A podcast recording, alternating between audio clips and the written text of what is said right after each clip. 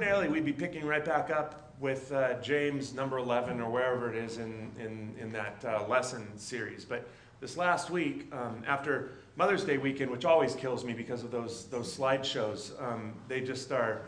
Uh, well, yeah, anyway. So uh, after Mother's Day weekend, I'm always wiped out. And then my family started to come into town because we had a wedding here. Uh, my niece Caitlin got married on Friday and I performed that ceremony. And so all of these things are going on this last week. So Friday night, I sat down finally. I mean, I already knew what I was going to do and the, lesson I was going to teach on and the part of the scriptures I was going to teach on. And I sat down to sort of, you know, come up with some creative ideas for how to talk about that. And my brain rebelled. it said, no, we are not thinking about anything brand new right now. And so I was like, okay, well then Prodigal son. I like the prodigal son. I'm going to talk about the prodigal son, and we'll, uh, we'll pick back up with James next week as long as my brain doesn't keep rebelling. But um, I called today's lesson The Prodigal Sons and the Prodigal Dad. Uh, and hopefully by the time we're done, that will make sense because it's not just the story of one prodigal person, it's the story of three. So Luke sets this whole thing up um, Jesus is, is speaking one day, he's teaching, and Luke tries to give us this picture of why Jesus tells these particular stories at this particular moment in time. And you find this set up in Luke chapter 15, verses 1 through 2. He says, Tax collectors and other notorious sinners often came to listen to Jesus teach. This made the Pharisees and teachers of religious law complain that he was associating with such sinful people, even eating with them. And so, really, it's sort of like the, the verbs in this uh, uh, short passage of Scripture short, sort of set everything up. You've got the sinners are gathering, you've got Jesus teaching, and you've got the religious elite grumbling. And so it's sort of a powder keg moment. And everybody, from the first, when Jesus started teaching and accepting anybody who wanted to come back home. I mean, the religious elite had, had made, had turned telling people that they were too far gone. They, the religious elite had turned that into an Olympic level sport. They were professionals at it. And so, because of that, there were entire groups of people in the first century who thought they just, they, they had gone too far. They could never come back home. And Jesus' entire ministry, from his teaching to his stories to the way that he treated people, just flew in the face of everything that the religious elite held dear. And so this is a powder keg moment. Everybody's constantly wondering is Jesus going to back off now? Is he going to crumble under the pressure of these religious people that, that, that, that seem to have all of the answers, that seem to be the people that speak for God? And so Jesus, in this moment, he, these, everybody's feeling it. And so Jesus tells three stories. Uh, the first one is about a lost coin. He says there's this woman lost a coin in her house. She turned everything upside down, swept from, from corner to corner until she found that coin. And when she found it, she told all of her neighbors to come and celebrate with her because she had found this lost thing that was so important to her. Second story is about a shepherd that has a hundred sheep. And Jesus says he loses one of them. And so the shepherd leaves the 99 that aren't lost, and he goes out and searches until he finds that one sheep that was lost.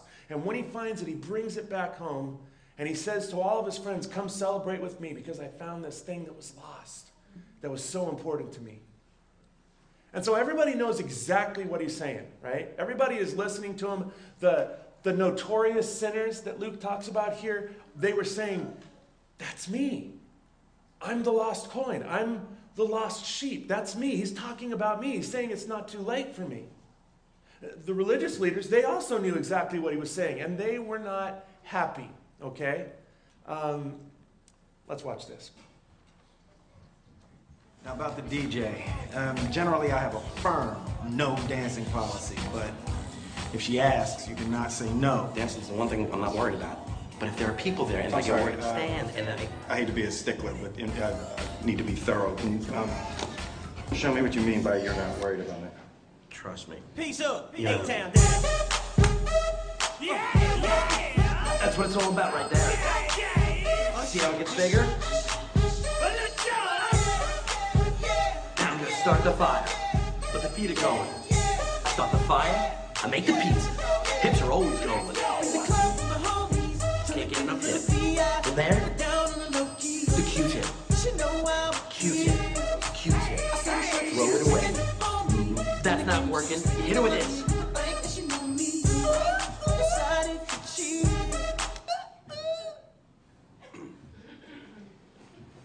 Don't ever do that again. Do you hear me? Just expressing myself. No. No. Mm-mm. Not like that, you're not. All right? This is where you live. Right here. You live right here. Okay? This is home. None of this. I don't see none of that. You don't need no pizza. They got food there.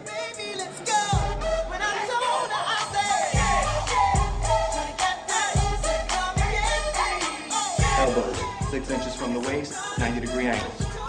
Don't, don't you bite your lip. Stop it.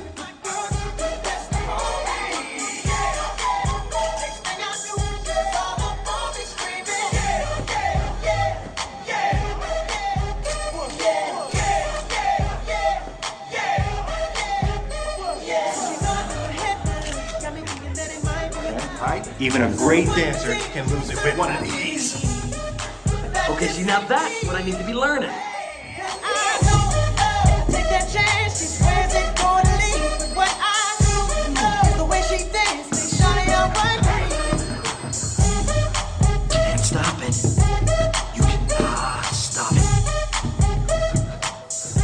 Next subject. Get out. And sort of, that's what's going on here, right? Sort of. Um, the Pharisees are trying to tell Jesus, stop expressing yourself, right? When Jesus expresses himself, they don't like it.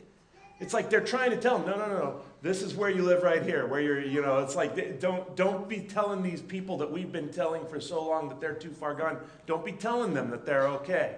Don't be telling them, well, not that they're okay, but that they can come home, right? I mean, you just have to look to see these people that are living these lives. They, their lives are filled with the consequences of the choices they've made.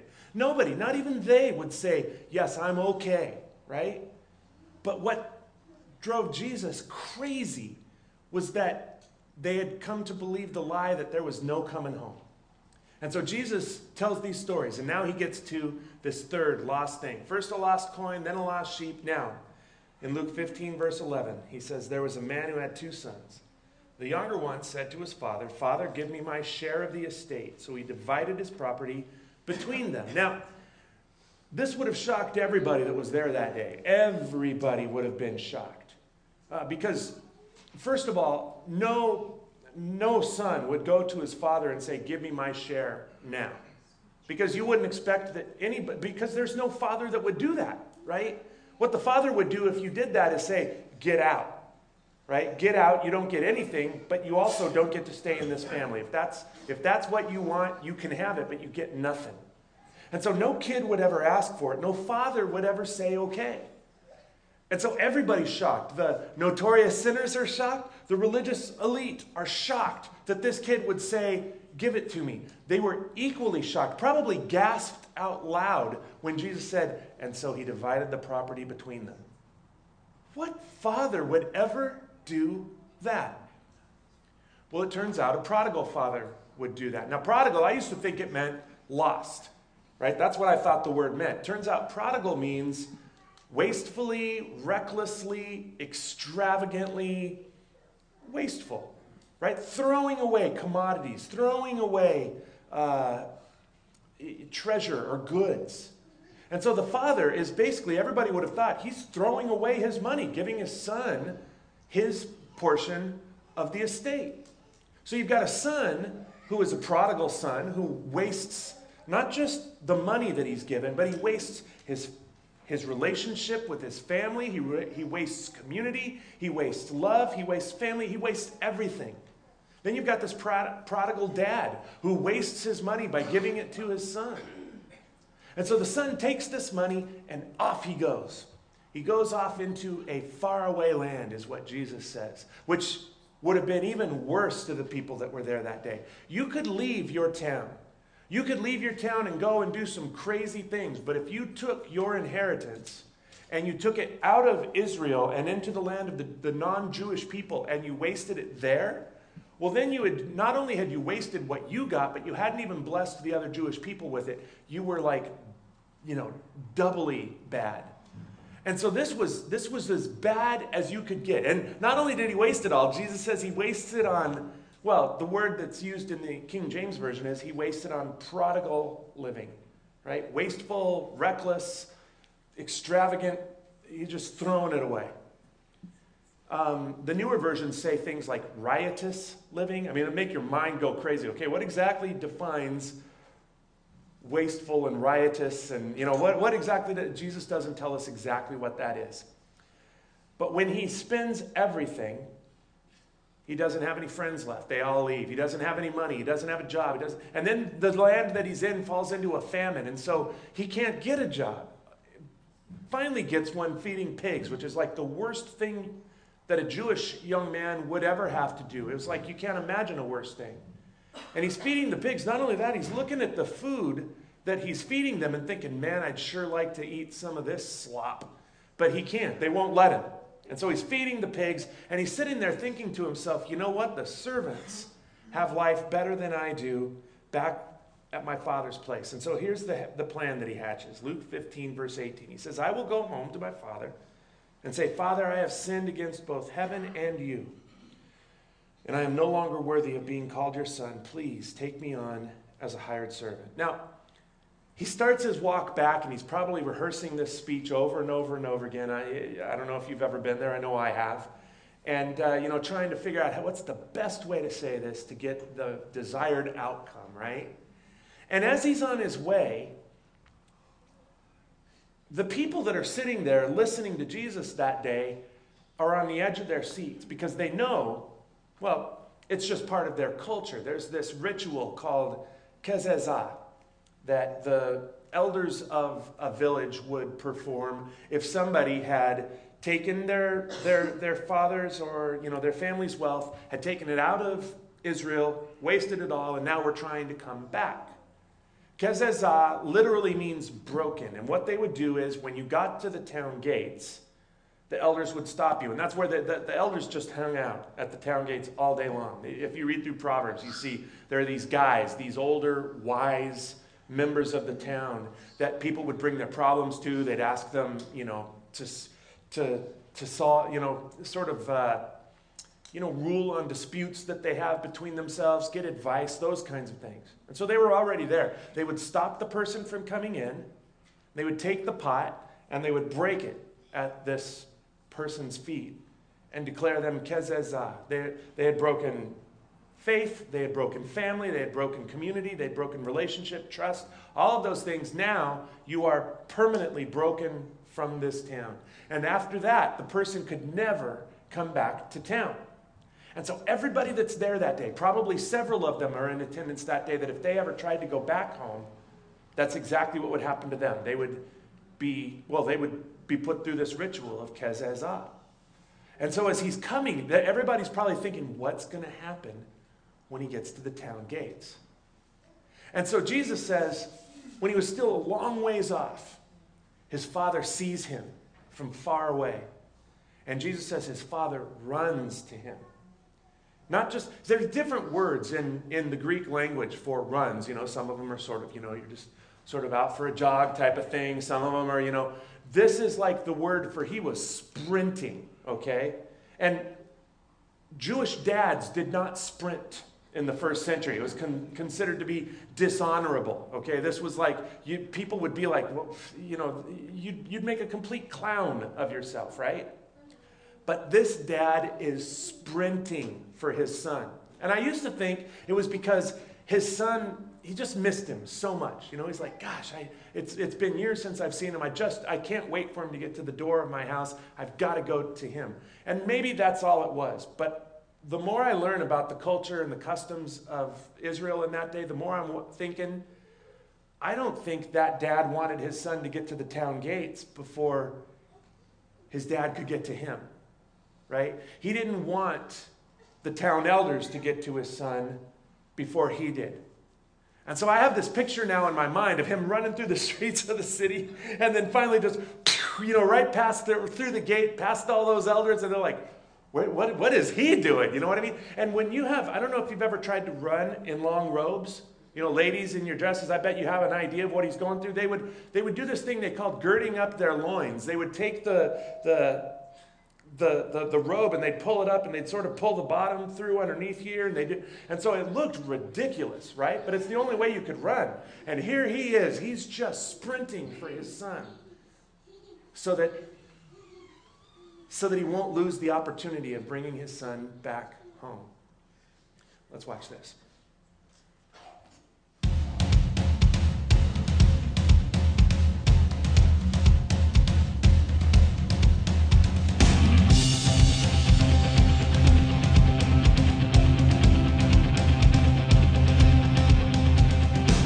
It's been a long time since you felt peace in the valley you made where you're not meant to be, where the shame throws shadows on you.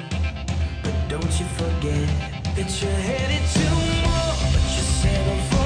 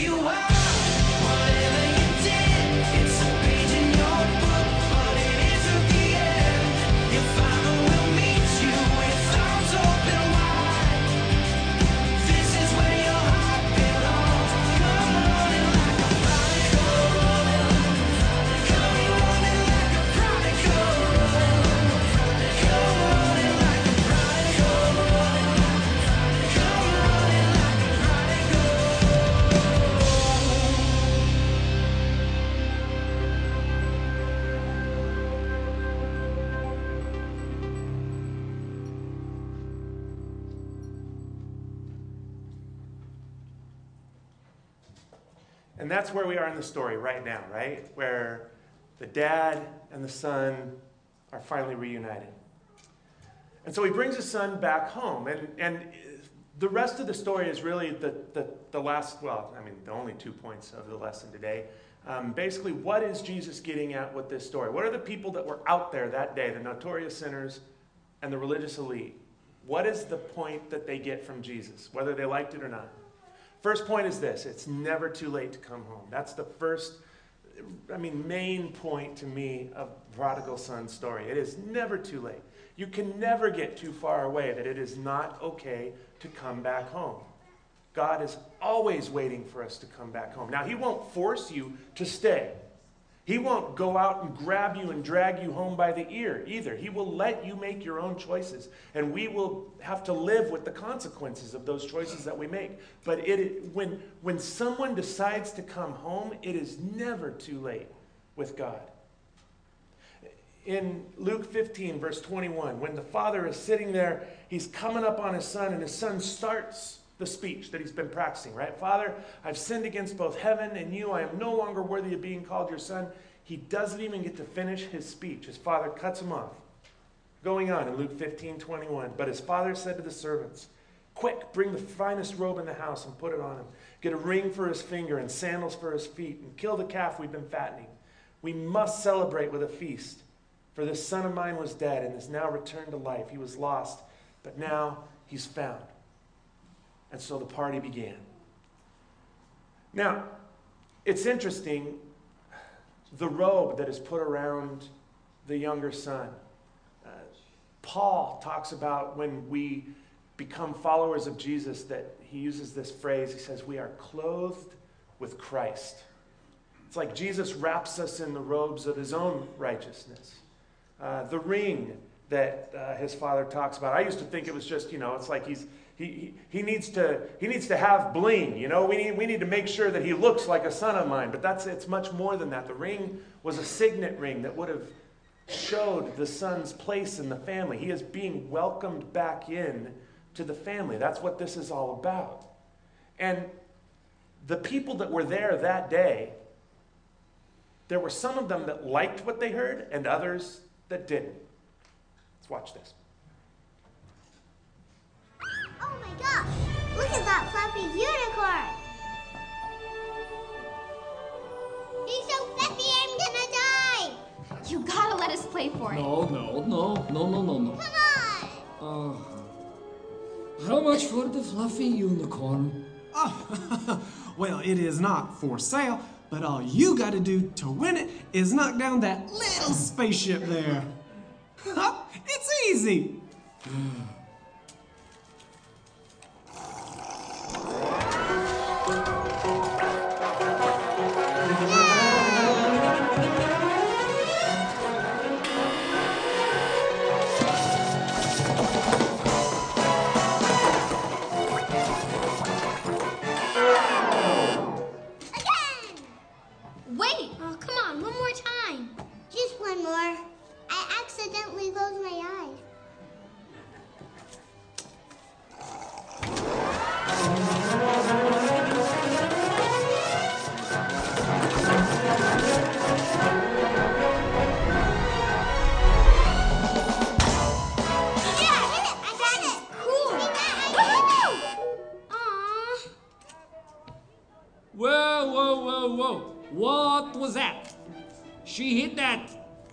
I saw that with my own eyes. Hey, buddy, let me explain something to you. You see that little tin spaceship?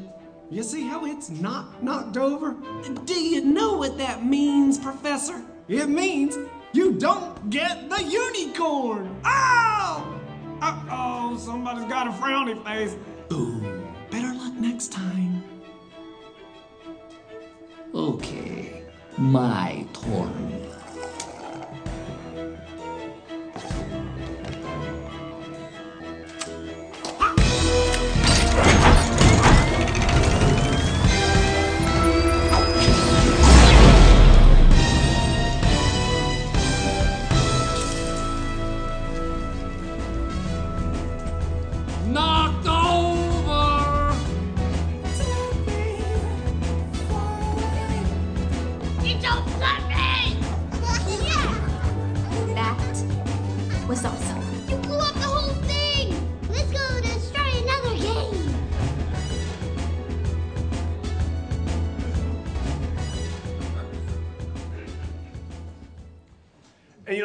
Sort of the way that the religious leaders would feel after Jesus would tell a story, you know, just kind of like they were dazed. They had no idea what they had just heard. What does that even mean? What, why? And, and the people on the other side, though, were saying, Yes, that was awesome. And, and so when they hear this, when they hear this coming from Jesus, that it's never too late to come home, they are thrilled. But there's another um, another side to this story, I guess I'd say. You know, one of the most brilliant things about Jesus' stories is that you can almost always, you're almost irresistibly drawn to identifying with one of the characters in the story. Up until now, with the lost coin and the lost sheep, and now even the first half of the lost brother story, it's like the notorious sinners have somebody to identify with. But up until now, the religious leaders haven't had anybody that they could identify with in the story. Enter the older brother. Because when the older brother starts coming home, they're having a big party at home, right? The dad is throwing a party for this younger son who's come home. And the older brother comes back and he can tell there's a party going on. He just doesn't know what's happening. So he asks one of the servants, What's going on? Servant says, Oh, your, your little brother's home. Your dad put new robes on him, new sandals on his feet, put the, the family ring on his finger, and now we are having a party. Come on in, they're waiting for you. But the older brother won't do it. The older brother is mad. The older brother sits down out, you know, on the front steps and refuses to go in, which is where we have uh, or come to the second and final point for today, which is that self righteousness or pride or condemnation or judgmentalness, it will kill your relationship with the Father every bit as thoroughly, effectively, and quickly as outright rebellion does. And what you find as Jesus finishes this story is that you have two brothers who rebel against their father. One by being very, very bad, and one by being very, very good. Now, I'm not saying there's anything wrong with being good, okay? But the Pharisees, Jesus at one point says to them, You obey the external observances, the regulations of the law flawlessly, but you miss the heart of the law. The law, your obedience to these, to these external regulations is drawing you farther away from the heart of the Father when they should be drawing you closer to Him. And that's exactly what's happening with the older brother. In uh, Luke chapter 15, verse 28, they, they, they go in and tell the dad he's not coming out. So his father went out to him and pleaded with him, but he answered his father, Look, after all these years, I've been slaving for you and never disobeyed your orders, yet you never gave me even a young goat so I could celebrate with my friends.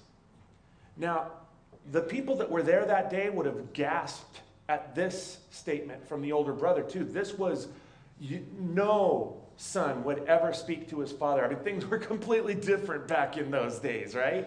Nobody would ever talk to their dad that way. It was completely dishonoring. It was completely disobedient to talk like that. It's like, you know, we don't really see it in our modern day, but it's like the people that were there that day would have said, that guy is doing almost exactly the same thing to his dad as his little brother did. He just feels justified in doing it, right? He feels holy self righteousness.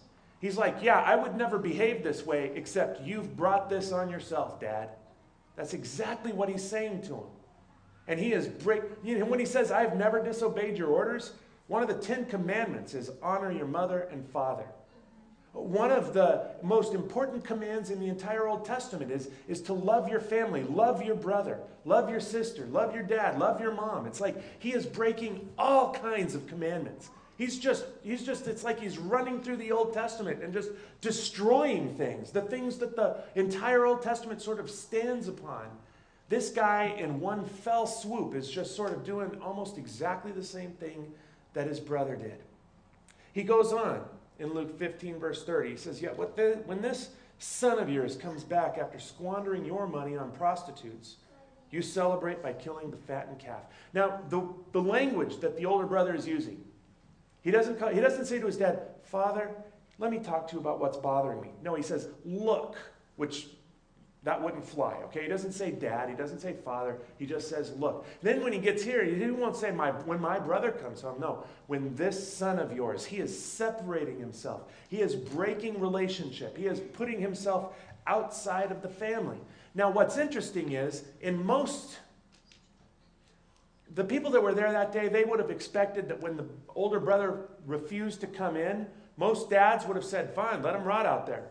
He doesn't want to come home, he doesn't have to come home. But this dad, just like he ran to his son, his, his younger son, he goes out to his older son. It's not like if you're an older brother, you can't come home either. It's like, no, he's like, come home, come in. I want you too. I want the younger son that's been off doing all kinds of crazy things and has fallen off the deep end. And I want the older brother that thinks that the younger brother has gone too far and is now shocked that the father is welcoming the younger brother in. He's like, I want everybody at home. And so he goes out and he starts using inclusive words with his son. Look at what he says in Luke chapter 15, verse 31. His father said to him, Look, dear son, you've always stayed by me, and everything I have is yours, which is literally true, right? The, the younger brother got his share. When he gets a robe wrapped around his shoulders, that's technically, literally, the older brother's robe. When he gets new sandals for his feet, those sandals belong to the older brother. The ring, the, the food that he's eating, everything belongs to the older brother. The younger brother already spent his. Everything I have is yours, he says. But we had to celebrate this happy day, for your brother was dead and has come back to life. He was lost, but now he is found. And everybody is sitting there, right, on the edge of their seats, wondering what the older brother's response will be. Will he come in? Will he not come in? Everybody's dying to know what is the older brother going to do? And Jesus turns around and walks away. The story is over. And you're like, what? He didn't finish the story? Well, what happens? What did, couldn't he think of a good ending to the story? Is that why he didn't finish it? No. He, I think I know exactly how Jesus would end the story, but the reason that he doesn't end the story, I think, is because how the story ends is not up to him right? He tells us what the Father's reaction is because that reaction is up to Jesus. But the older brother's reaction, that depends on each one of us, how we would finish the story, right? See, like I said earlier, the Jesus' stories, people just sort of irresistibly find themselves identifying with one or the other characters in the story. And it'll tell you a lot about yourself which one of the characters in this story you identify with. And what Jesus is trying to say when as he just leaves this story right there is you have to decide for yourself how this story ends. Will your decision about how this story ends draw you closer to the heart of the Father? Or will it push you further away? Because, see, there's a couple of different ways this story could end, right? The story could end with the older brother saying, No, this is too much. This is, I, I can't accept this. I reject you. I reject my brother. I reject everything. I'm going to leave and never come back, right? That's one of the ways that the story can end. Or maybe the story ends with the older brother realizing that he's done exactly the same thing to his father as his younger brother did and it breaks his heart. And he falls to his knees and he says, Father, forgive me. I have sinned against heaven and against you. And I am no longer worthy to be called your son. But he can't even get all those words out. His father picks him up. He hugs him. He says, My son was lost, but now he's found, was dead, but now he's alive. Let's go to the party. And when they get inside, he sees his little brother across the room all broken and, and looking like he has been through a rough life, and it breaks his heart. And he runs across the room and he throws his arms around his brother's neck and he laughs louder and dances harder and, and, and parties more than anybody else in the entire room. And the party is still going on to this very day. I have a feeling if Jesus could pick an end to that story, that would probably be the, the ending he would choose. The problem is, it's not up to him. He can't stop the younger son from leaving. He can't force the younger son to come back. But when the younger son comes back, he is running to him. He can't force the older brother to come inside. He can't force the older brother to, to accept his, his, his younger brother. But if the older brother ever chooses to do it, his father will run to him. That's the way that this story, well, that would be Jesus' choice, I think. And so the question is how does the story end in your mind? That's the question. This week, I think that would be a great thing to spend some time asking yourself. How does this story end? When I was a younger man, I spent some time being just like that prodigal younger son. And then when I came back home, the father ran to me, right? And I, I came back into his family and I started trying to do everything that I thought I was supposed to do. And then eventually I started to become more like the older brother. Because, see, that's what will happen. When you become a follower of Jesus, you'll either become more like the older brother or more like the father. That, that's the only two options. And I started to get, go in that direction, and finally I kind of had this moment where I realized that's what was happening. And I made a decision right then and there I would dedicate the rest of my life to trying to become more like the father instead of more like the older brother. And that's what's brought me to this point in my life. Where are you? That's the, that's the question that this story asks. How do you finish this story? Let's pray. Father, we are, all of us in our own way, prodigal sons, prodigal daughters. Some of us have gone one direction, and others of us have gone the other. So, Lord, whichever direction we have gone, we want to come home. And uh, thank you. Thank you that we are always welcome, that it is never too late come back to your house. In Jesus' name we pray. Amen.